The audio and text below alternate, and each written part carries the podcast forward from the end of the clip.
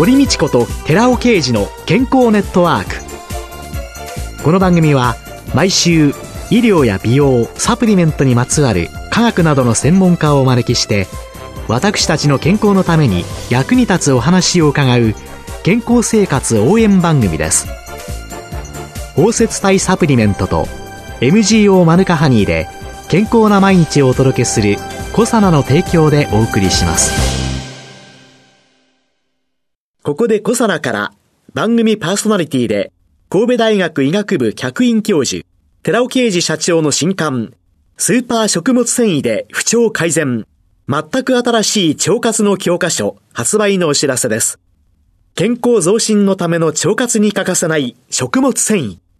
最新の研究によって、アルファオリゴ糖が持つ食物繊維としての様々な働きが分かってきました。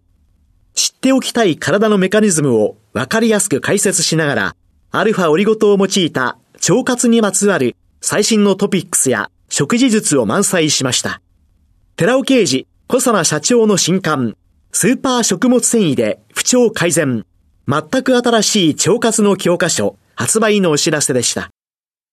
こんにちは、堀道子です。今月は管理栄養士で野菜ソムリエ上級プロ、一般社団法人大人のダイエット研究所代表理事の岸村康代さんをゲストに迎えて、結果が出る食べ方が簡単に続く方法、鈴食べをテーマにお送りしています。岸村さんよろしくお願いします。よろしくお願いいたします。岸村さんは今年6月に換気出版から結果が出る食べ方が簡単に続く方法、続く食べると書きます、続食べという本を出版なさいました。今月はこの本の内容に沿ってお話を伺っています。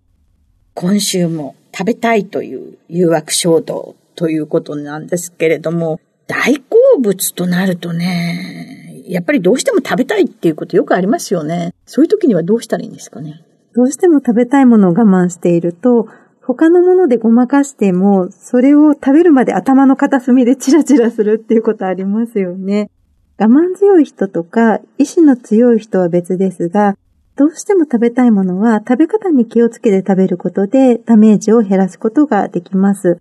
例えば、甘いものだったら単体で食べずに豆乳とか豆乳ラテを一緒に取るとか、ラーメンだったら卵とか野菜とかメンマなどが多くトッピングされているものを選んだり、お家なら麺を半分にしてえのきでかさ増ししたり、あとはいつも毎日の習慣の位置づけだったものを一旦リセットしてご褒美の位置づけに変えることで高級なものを少量味わって食べるようにしたり、一番おすすめしているのが GDG バという方法で、本でも書いているんですけれども、順番、量、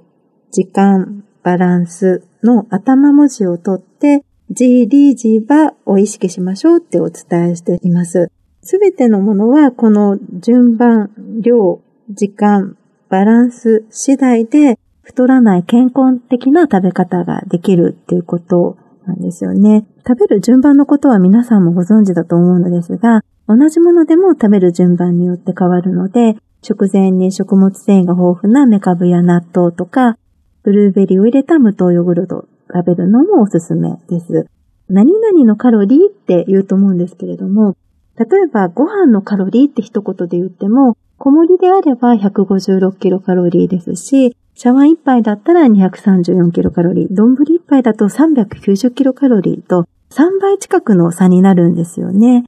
あと時間は時間栄養学というのがここ10年ほどでとても研究されていて、同じものでも食べる時間によって全く変わってくるということを、例えば食べた後に体がポカポカするなって感じることってあると思うんですけれども、それは食事誘発性耐熱酸性といって、そのエネルギーに変わる量が朝に多くて夜に低いっていうことも分かっているので、その上、昼間は頭を使ったり体を動かすけれど、夜に頭を使ったり体を動かしたりっていうことが多い人でない場合は、夜は控えめにすることで結果が出やすいっていうこともあります。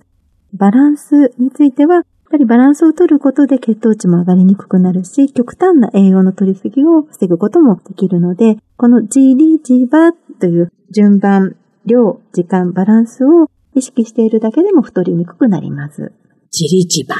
順番、量、時間、バランスというので、まあ、今、ラーメンのことをお伺いしたんですけど、私ですね、夜仕事が終わってですね、一緒にうちの父ちゃんと帰るわけですね。そうするとですね、夜やってるお店っていうのがですね、入れるお店っていうのがですね、ラーメン屋さんかね、牛丼屋さんぐらいしかないんですよ。うん、そうすると、これはどうやって考えたらいいんですかね？どうしても牛丼っていう丼になってしまうと、パクパクとあの駆け込むように食べてしまったり、栄養バランスも少し偏りがちなので、例えば牛皿定食にしてご飯をちょっと小盛りにしていただいて、肉とか野菜から食べるようにして、ご飯を少なめにして、ちょっとまだ食べ足りないかなって思うタイミングで味噌汁を飲むことによって満腹中枢が働かせるまでの時間を紛らわすこともできるので、おすすめですね。丼物じゃなくって、定食風のものにする。そうですね。そしてご飯を小盛り。野菜から食べる順番というのでは、はい、最近はラーメン屋さんでも麺半分に選べたりすることもありますし、野菜とかメンマとか、意外と食物繊維がメンマも取れたりするので、そういうトッピングを増やして、うん、そのトッピングから食べることでもダメージを減らすことができます。うん、あとね、回転寿司もね、割とよくあるんですよ。お寿司は魚が取れたりして、ヘルシーではあるんですけれども、酢飯のご飯のところに砂糖とか塩分が含まれているので、取りすぎてしまうとカロリーオーバーになりやすくもなります。本当に回転寿司でついついこう美味しそうなものが目の前に回ってくると、私も皿を積み上げてしまうっていうこともすごく何度も繰り返してきたので、そんな時におすすめな活躍するのが脇役たちなんですよね。はい。お寿司屋さんの脇役、例えば粉末茶って意外と食物繊維とかポリフェノールが取れたり、上手に活用すると使えるんですよね。まずは粉末茶とガリで、ちょっとこうお腹を満たしつつ食物繊維を取って、途中お寿司を食べて、結構食べたけども、なんとなくお腹と頭が満たされないみたいな時に、もう一皿行く前にお味噌汁を頼んでいただいて、そこで一呼吸置くっていうのがおすすめで、そうすると満腹中枢が働くまでの時間を紛らわすことができるので、満腹中枢が自然と働いて、自然とそれ以上の食べ過ぎを防げたりもします。味噌汁で一呼吸置く。一気にね、お腹が膨らむまでもう満腹中枢が作動する前にもうお腹に全部入っちゃうっていうぐらいの状況で 食べてしまう。それは良くないということですね。夜の食事を頑張ると結果って出やすいので、そこの頑張りが差が大きいんだっていうことで意識して頑張っていただくと、結果も出て、またその結果が出ることでモチベーションも続きやすくなるかなと思います。ご飯、パスタ、うどん、パンというね、炭水化物の塊、糖質の塊、まあ、この誘惑に弱いんですけれども、これを食べるときの注意点というのは糖質って悪者にされがちなんですけれども、極端にご飯などを減らすと、逆に甘いものを欲するようになってしまうんですよね。逆にその方が血糖値がより上がりやすくなったりするので、ご飯とかパスタとかうどんとかパンと、まあ、いわゆる主食と呼ばれるような糖質は、食べ過ぎも良くないんですけれども、食べなさすぎも NG なので、バランスよく食べることが大切です。バランスよくっていうのが実は難しいので、前にもご紹介した糖とタンパク質や食物繊維などのリセット食材を1対2の割合で取るようにしたり、できれば糖質食品、タンパク質食品、食物繊維などのリセット食材を1対1のバランスを目指すことで比較的バランスが取りやすくなるので、まずはそんな意識をしていただくといいかなと思います。そうやって考えると、ご飯っていうのは割と他におかずとか、お味噌汁とか、定食系でっていうことで、1対2っていうのは保ちやすいような気はするんですけど、パスタとかうどんとかになってるもありますと。そうですね。なるべく具沢山のパスタを選んだり、そういうものもない場合、トマトベースのパスタを選ぶことによって、トマトの野菜を取っているのと同じような働きも期待できますので、そういったものを選んだり、あとは副菜というかサラダみたいなものを食べてから食べるようにしたり、あと麺の量が選べるお店なんかは少なめにしていただいて、ちょっと野菜とかオードブルみたいなものを頼んでから取っていただくのもいいかなと思います。あとこの本の中にデザートは別腹っ本当にそれでいいんですかね？食べないので、済むのであればそれが一番なんですけれども、甘いものって空腹時に食べるとどうしても血糖値が上がりやすくなったり、逆にお腹が空きすぎているとついつい食べ過ぎてしまったりするものなので、そうであれば逆に食後に少量を取ることで満足感を得る方が、結果的に食べ過ぎを防ぎでダメージを少なくすることもできます。ですので、空腹時に取るなら単体で取らずに、豆乳とか豆乳ラテと合わせて取ってほしいなと思いますし、食後に少量で味わえるのであれば、その方がおすすめかなと思います。食後に少量というのが基本なんですね。ところで、岸村さんご自身もダイエットで15年以上失敗を繰り返してきた。っていうことをおっしゃってたんですけれども、この本はその集大成と考えていいんですか？私自身も15年以上、本当に痩せてはリバウンド、痩せてはリバウンドを繰り返して、最後には今より15キロ以上太って体調も崩して救急搬送されてしまって、体調が戻らなかった過去もあるので、本当に食べ方って重要で食べることって楽しみでもあるし、やり方によってはストレスにもなってしまったり、体を壊してしまうことにもなるので、一時的に結果が出たとしても、リバウンドしてしまっては本当に悲しいしもったいないことだなと思うんですよね。私もそうだったんですけど、無駄な頑張り方をしてストレスを溜めて、結果が出なくてまたストレスが溜まって暴飲暴食に走って、その結果どんどん自己肯定感すらも下がってしまって、そうなってしまうと本末転倒なんですよね。食材ってこれがいい、これが悪いって、どうしても一点張りに覚えてしまいがちなんですけれども、大切なのは、今の自分に必要なのか、合っているのかっていうこと。で、その視点を持って振り返ってもらうことで、思いのほか結果が出るっていうこともあるので、そんなきっかけのなる本が届けられたらなっていう思いで今回書きました。岸村さん自身のご経験とそしてその経験をもとにしながら、1万人以上の食べ方を指導されてきて、この本の出版につながり、石村さん自身が今思われることはどんなことですか？病気になってから後悔するっていう人もものすごく多いので、そうなる前にストレスなくできることってたくさんあるので、自分の食事やライフスタイルを見直して何かに偏ってないかなとか、ちょっと面倒に思えるようですし、一見遠回りに見えるようなんですけれども、実は今の現状を把握して無理なくできることをベストじゃなくてもベターを続けることで1年後、5年後、10年後、20年後、ものすごく変わってくるので、ぜひ自分の失敗パターンと成功パターンを見直すきっかけとしてこの本を役立てていただけたら嬉しいなと思います。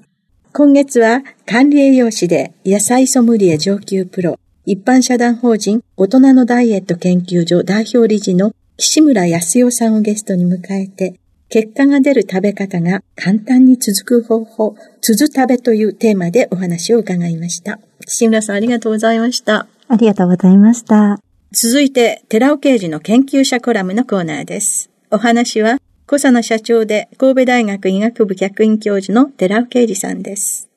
こんにちは、寺尾刑事です。今週は先週に引き続き、腎機能に対照的な影響を及ぼす善玉リポ酸と悪玉リポ酸というタイトルでお話しさせていただきます。悪玉リポ酸である Sα リポ酸を含む α リポ酸ラスミ体の危険性に対して、全く反対に善玉リポ酸の Rα リポ酸には腎機能の維持に好影響を与えるという 神戸女子大学の吉川教授らの研究報告があります。習慣的に運動させているマウスにガンマオリゴ糖で包接し、安定性と吸収性を高めた Rα リポ酸ガンマオリゴ糖包接体を投与し、運動による腎臓負荷にどのように影響するかを検討しています。その結果、Rα リポ酸は運動によって腎臓にかかる酸化ストレスを見事に減少させることが明らかとなっています。8週例のオスのマウスを10日間の飼育期間、運動として毎日30分水泳させ、水泳群にはカルボキシメチルセルロースのみを蛍光投与。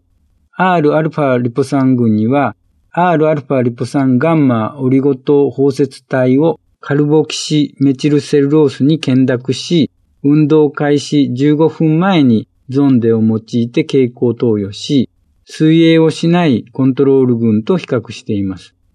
その結果、腎臓中の活性酸素量は水泳群で顕著に高く、Rα リポ酸を摂取することで活性酸素量は顕著に上昇が抑制されていました。腎臓は血中の尿素窒素、クレアチン、尿酸等の老廃物をろ過し、尿を生成する働きがあります。激しい運動を行った場合、筋疲労が起こり、これらの老廃物が血液中に蓄積され、腎臓でろ過されます。本実験で行った自由水泳運動は、運動量が多く、水泳群のマウスにおいて筋疲労が起こって老廃物が蓄積し、腎臓に負担がかかったため、腎臓での酸化ストレスが上昇したと考えられます。鉄も運動と深い関わりがあります。運動によって鉄の損失量が増大し、必要量も増大するために、運動によって引き起こされるスポーツ貧血の多くは鉄欠乏性貧血であるとされています。腎臓において鉄の濃度は水泳群と比較して Rα リポ酸群で高い傾向が示されました。この結果から自由水泳運動によって鉄欠乏性貧血が生じますが、Rα リポ酸の摂取によってその貧血は改善されたと考えられます。以上のように悪玉リポ酸の Sα リポ酸は腎機能を悪化させ、 善玉リポ酸の Rα リポ酸は腎機能を改善することが明らかとなっています。こういったことを理解してもらうために、アルファリポ酸ラセミ体を使用している多くのサプリメントメーカーに対して説明のために面談していますが、残念ながら国が問題として認識していないので、今はこの悪玉リポ酸製品を変えるつもりはない。他社の動向を見ているとのことです。腎機能が悪化して本当は死者が出ていると思われるのですが平気なようです。お話は小佐野社長で神戸大学医学部客員教授の寺尾啓二さんでした。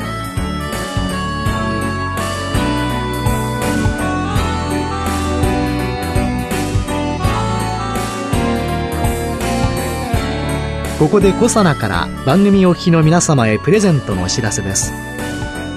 私たちの体を維持するために欠かせない機能性成分であるコエンザイム9点。Rα リポ酸。L カルニチンをデザート感覚で取れるマスカット風味のゼリー。コサナのヒトケミカルのデザートを番組お聞きの10名様にプレゼントします。ご希望の方は番組サイトの応募フォームからご応募ください。コサナのヒトケミカルのデザートプレゼントのお知らせでした。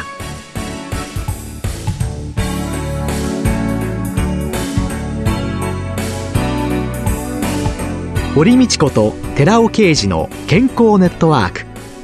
この番組は包摂体サプリメントと MGO マヌカハニーで健康な毎日をお届けする「コサナの提供」でお送りしました。